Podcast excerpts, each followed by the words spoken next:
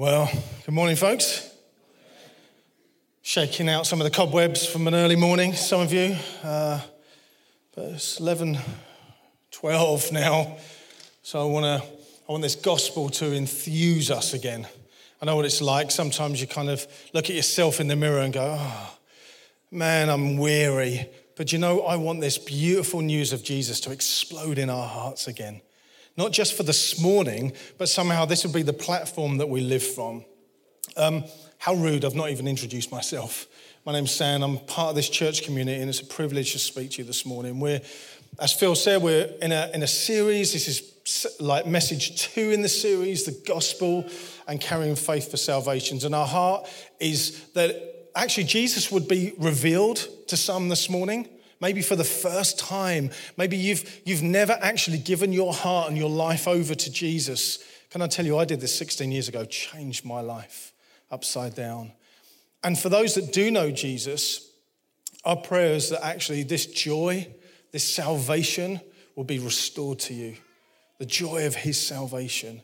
Today, the message title is In Christ Alone. Last time, we looked at what is the gospel, what actually is the gospel. This week, we're going to go a little bit deeper and look at, actually, we receive it through Christ alone. But to set it in context, we're going to watch a short video clip from a group called the Bible Project. So let's watch this, and I'll jump up and share after we watch this. Great. They cover a lot of ground in 6 minutes, but I wanted to set it in the context of God's timeless story.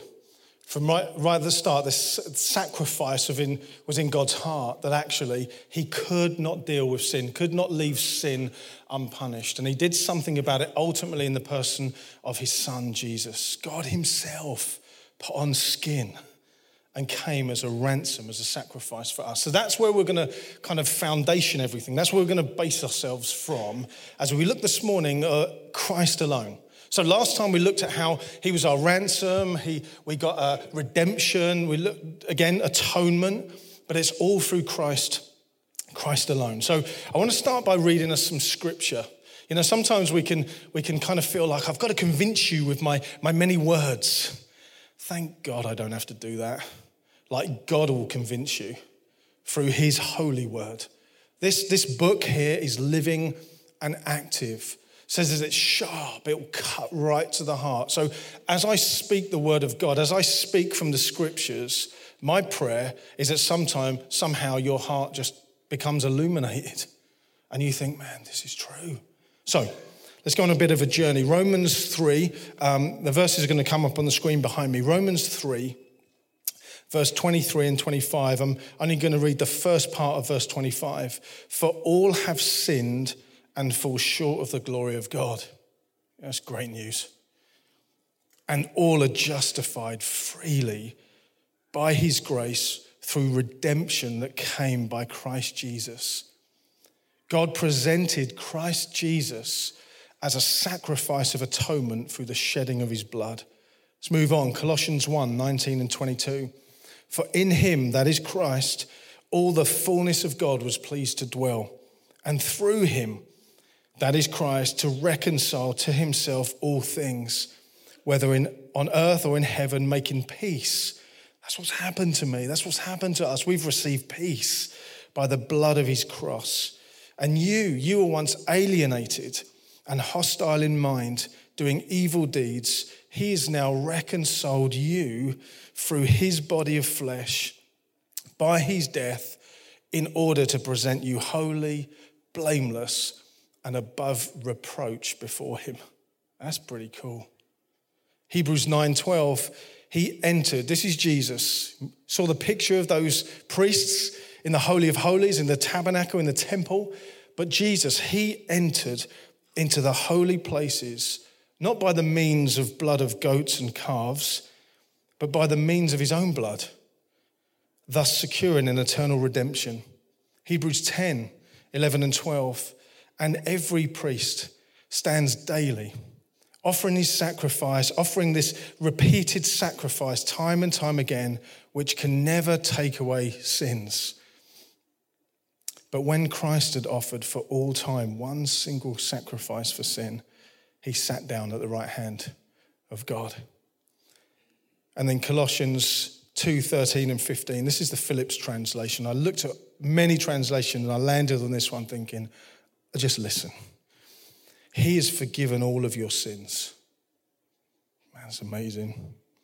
Christ has utterly wiped out the damning evidence of all the broken laws and commandments which always hung over our heads, and he has completely annulled it by nailing it over his own head at the cross. And then having drawn all the sting, he's extinguished all the raging sting of every power that stood against us. He exposed them, shattered, empty, and defeated in this one final, glorious, triumphant act.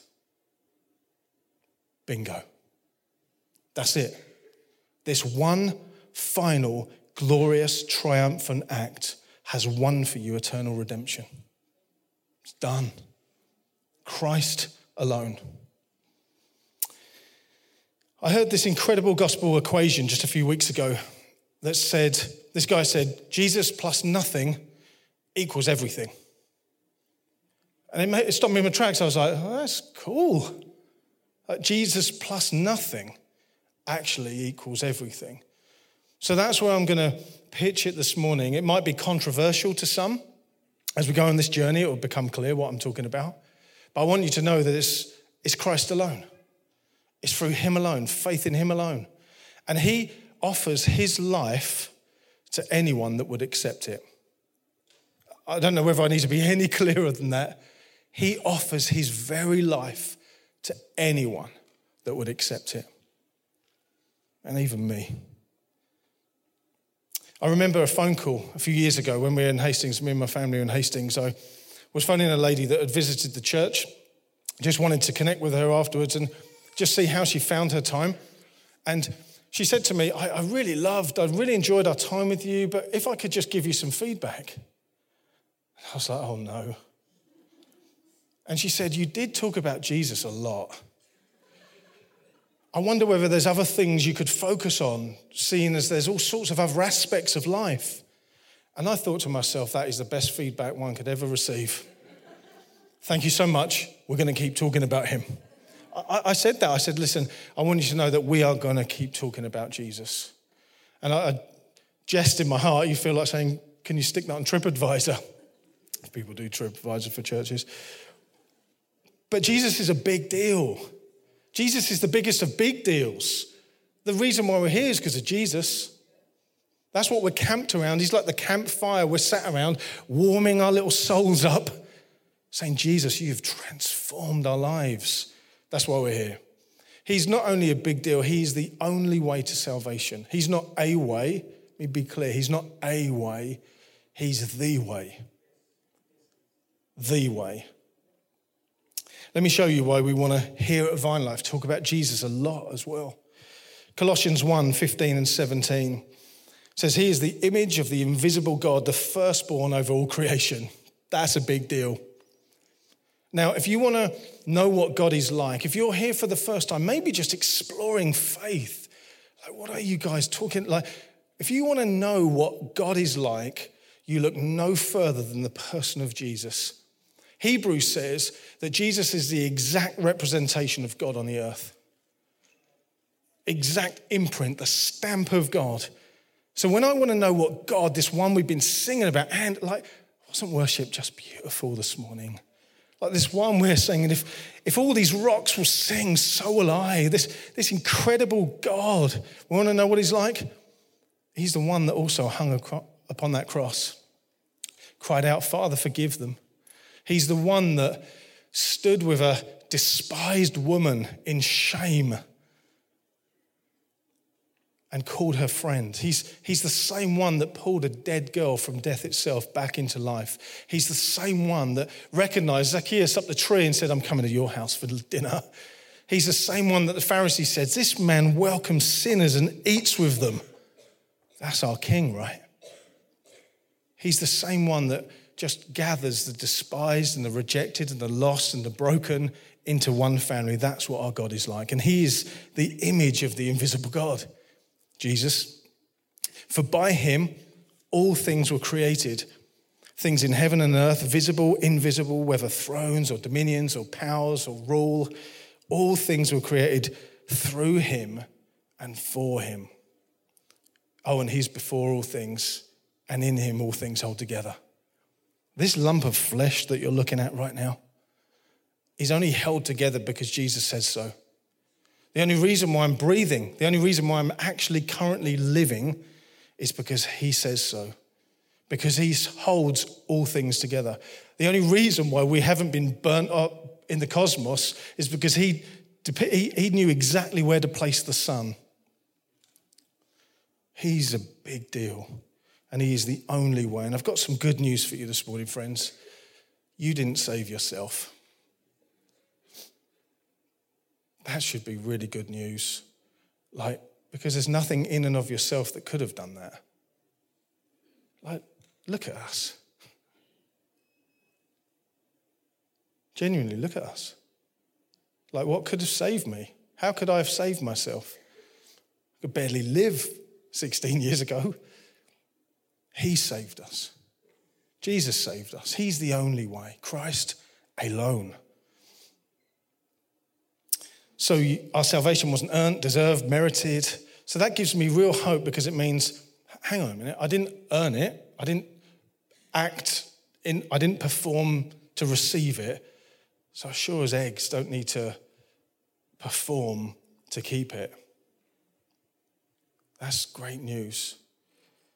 Man, we didn't perform for it. Grace sealed it for us. Ephesians says it is by grace that we've been saved. You understand this word grace? It is scandalous. Like, really scandalous.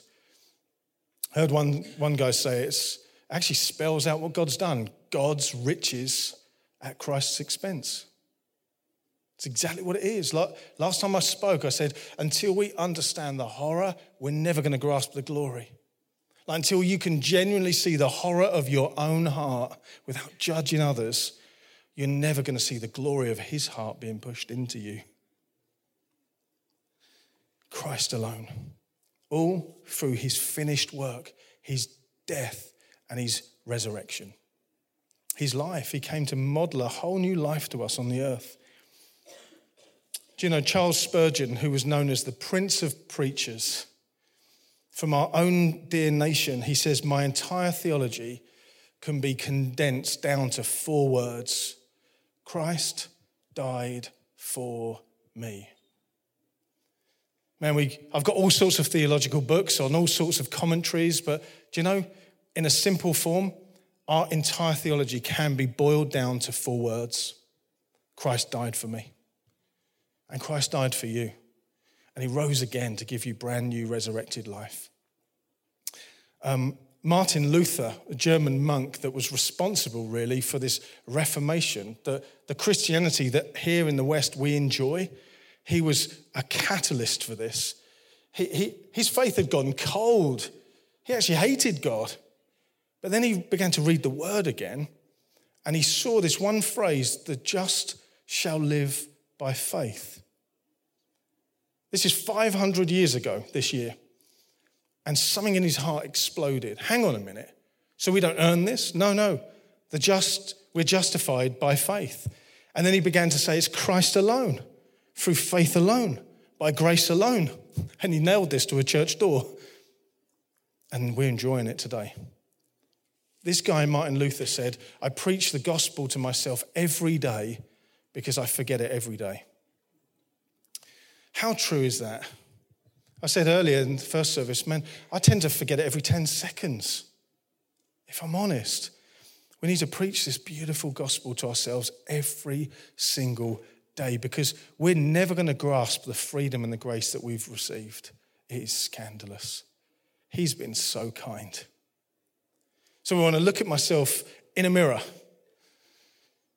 the whites of my own eyes, and I want to say, San, Jesus died for you. All of your mess, all of the horror, all of that weed that wrapped around my heart, all of that shame, he took it upon himself. And it was nailed at the cross through that triumphant act. He was buried, San, and he rose again. I want to look at myself and in the in the mirror and whatever I face, say, Jesus is alive and he's living in me. And his resurrected, powerful life is now doing something in my mortal body. It's bringing new life to me. And I want to say I'm free. And that's what you've got to say, friends. Every day, you're free. Even though you might feel bound, the truth is you're free through Christ alone. So that's the controversial one point I had, really. Christ alone. Well, there's other ways? No. No other way. No other way. Jesus himself said in John's gospel, John 14:6, he said, I am the way. He was telling them, he's going, where are you going? I am the way. I am the truth. And I am the life. No one comes to God. No one comes to the Father except through me. Now, in very simple reading of this, you don't look at this and go, I'm not sure what Jesus is saying here. I think it's pretty clear. He's the only way. In John 10:9, he says, I am the door. One translation says, I am the gate. If anyone enters by me, he will be saved. And he will come in and out and enjoy pasture. The apostles picked this same thought up in Acts 4:12, I think it is.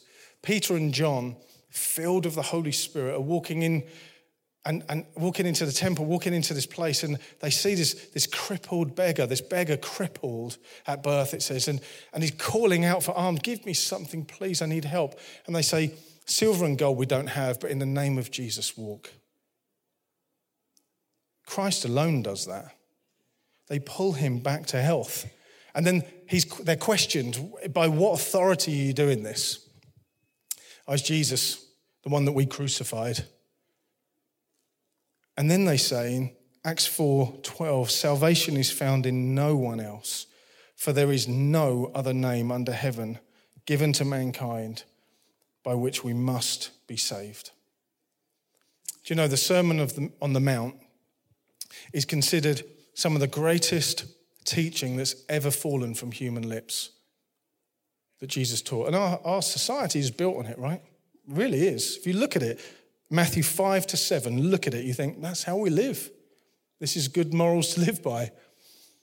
Jesus talks about two gates, two roads, two paths, two gates. And he's particularly talking about, this is in chapter 7, he's particularly referring to judging. Don't judge. You know the speck and dirt, you know that part where he says, before you notice the speck, pull out the whacking great plank out of your own eye before you judge people. And then he says there's two roads, and one is broad, and many go on that road and judge, and it will lead to destruction. But narrow is this other one that leads to life. Now, I think there's a wider context here, personally. I think there are two roads that we think about. One is wide and long and attractive, full of light, Las Vegas style. And the world says, hey, do you know what? If there is a God, you make him what you want him to be, or her, or it. As long as you're happy, healthy, you don't hurt anyone, get on that big road, because that highway will lead you home. That's what the world says. You make God exactly what you want him to be. And any road leads to God. My friend used to say to me, yeah, I agree, every road leads to God. But it's what you do when you get to him. But then the Christian faith presents one narrow road, not wide, broad, but one narrow, seemingly twisted, confusing, foolish road. The Bible says it's what I'm saying today is foolishness to those that are perishing. But for those that have ears, those that have eyes and hearts that are open, it's eternal life to you.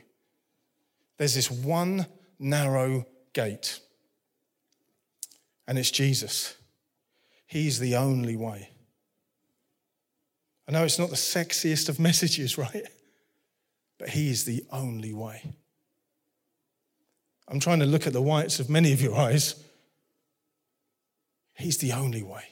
Don't know why I'm leaning on that. He's the only way. I just want you to think for a moment, what does that mean for you? Friend, what does that mean for you? The Apostle Paul reminded the Galatian church, no add-ons, no extras, You don't max this thing up. You don't do anything else. He wrote to the Galatian church, modern-day Turkey for us today. They'd received this gospel of grace by faith, knowing it was Christ alone. But then it looks like all sorts of other things were creeping into the church. Circumcision, other Jewish rituals, other things that they'd done, other mystic ideas, all sorts of add-ons. And Paul is saying, guys, what on earth are you doing? Paraphrasing. Chapter 3, Galatians 3, starts this chapter by saying, oh, foolish Galatians, who on earth has bewitched you? One translation says, oh, idiotic Galatians. I don't think he's saying it like that. Another translation says, you idiots. What are you doing? What are you doing to the gospel of grace? Why are you adding to it? Why are we adding to it? He's fighting against this false gospel that was trying to replace the gospel of grace. You know, anything that adds to Jesus is no gospel. It just isn't a gospel. Jesus plus you just is a horrible gospel. You know, Jesus plus me just isn't good news, right? Jesus plus me and my effort and my regulations and my duty and my hard graft. Oh, that's not good news. That's horrible news. Jesus plus nothing equals everything. Paul says to them, do you know, if righteousness was by what you do, then Jesus died for nothing. He was killed for nothing. But he says, no, in chapter 5, it was for freedom that Christ set you free. Stand firm then in this gospel and don't fall back into slavery. And the slavery he's talking about is that it's me plus works equals salvation. It's not a gospel. It's Jesus plus nothing equals eternal life. Go ahead and enjoy that. Just for a few moments, just enjoy it. It's never going to be taken from you. You know, religion says you do. Grace says it's done. It's all done. And Jesus at the cross, his last word, so we believe, it is finished. What did he have to take on himself to be able to cry out, Father, it's done. It's all extinguished. It's all dealt with. It is finished. I want to speak that over you this morning, friend. If you're carrying guilt, it's finished. If you're carrying shame and blame in Jesus, it is finished. If you're carrying worry, it's finished. If you're carrying doubt and the fear of the unknown, it's finished. Christ alone. Christ alone. He is your freedom. He is your life. He's your light. He'll lead and guide you. Everything orbits around him. We're going to break bread in just a few moments. So I've got a few more things just to say for a moment because I want us to understand this is where the gospel leads us to. The Bible talks about us being born again. Mention it probably on the first message, but I really want to major on it just briefly. What's happened to me, to you, to those that have received Christ, you've not just been given a better moral code, you've been recreated. That's what being born again means. You've been completely recreated, a brand new you. In John's Gospel, John 3, Jesus is talking to a guy called Nicodemus. You might know the story. So John 3, it'll come up behind me. Thanks, Hazel. Now there was a man of the Pharisees named Nicodemus, ruler of the Jews. This man came to Jesus by night and said to him, Rabbi, we know that you're a teacher from God, for no one else can do these kind of things unless God were with him. He saw there was something unique about Jesus. Jesus answered him, truly, truly. Now, we've got to understand, as soon as you see truly, truly, it's not like there was a grammatical error in the scriptures. Now, what God is wanting everyone to know right now, it's like, okay, I'm listening. Like, we need to zone in and listen because this is a major point. Truly, truly, I say to you, unless one is born again or born from above, born from on high, he cannot see the kingdom of God. Nicodemus said to him, how can a man that is old be born again? Can he enter a second time into his mother's womb to be born? It's sarcasm, I think. You know, effectively, I think Jesus is going, this is disgusting. This guy to Jesus, I'm an adult, I don't know how tall he was. So I go back into my mother's womb. This is weird. Jesus is saying, no, you haven't even got ears to hear this, effectively. He's saying spirit gives birth to spirit. You must be born again, born from on high. And then the very famous verse that we understand from John's gospel, John 3:16, for God so loved the world, Nicodemus. Nicodemus, have ears to hear, have eyes that are open, have a heart that's receptive. So friends, for God so loved the world that he gave his one and only Son, that whoever believes in him shall not perish, but have everlasting life. For God didn't send his Son into the world to condemn the world, but so that the world would be saved through him. There's the gospel, friends. That's it. God loves you. He sent his Son. He came himself to rescue you. And whoever would turn to him will receive his life. Whoever. And this is all through Christ alone. And one of the ways we remember it's Christ alone is by taking communion. So this next part of the message is all about, I want us to grasp again what communion looks like, what it means, the Lord's Supper, breaking bread. Some of you might go, I don't even know what that is, so let me put it in context. This is a beautiful, precious meal that we do together as we remember Christ alone, him alone. Let me give you some scripture. Jesus at the Passover, this is a Jewish festival, as they remember the Passover, that death passed over them, as they painted blood on their doorframes. Some of you might know the story. It's in Exodus, painted blood on the doorframes. So when the spirit of death came over, it passed over them. And they were rescued. This is such a graphic picture of Jesus. He was pinned to a wooden cross, his blood painted on the cross so that death would pass over.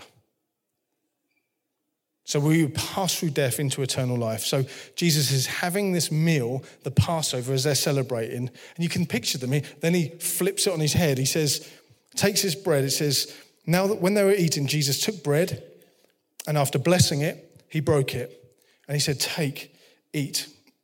This is my body. You can imagine them. What on earth? Symbolic of this is what's about to happen. And then he took a cup, and when he'd given thanks, he gave it to them, saying, this wine, drink it. It's my blood. It's the blood of the new covenant, which is poured out for many for the forgiveness of sins. I tell you, I'm not going to drink of this wine again until we do it together in my Father's kingdom.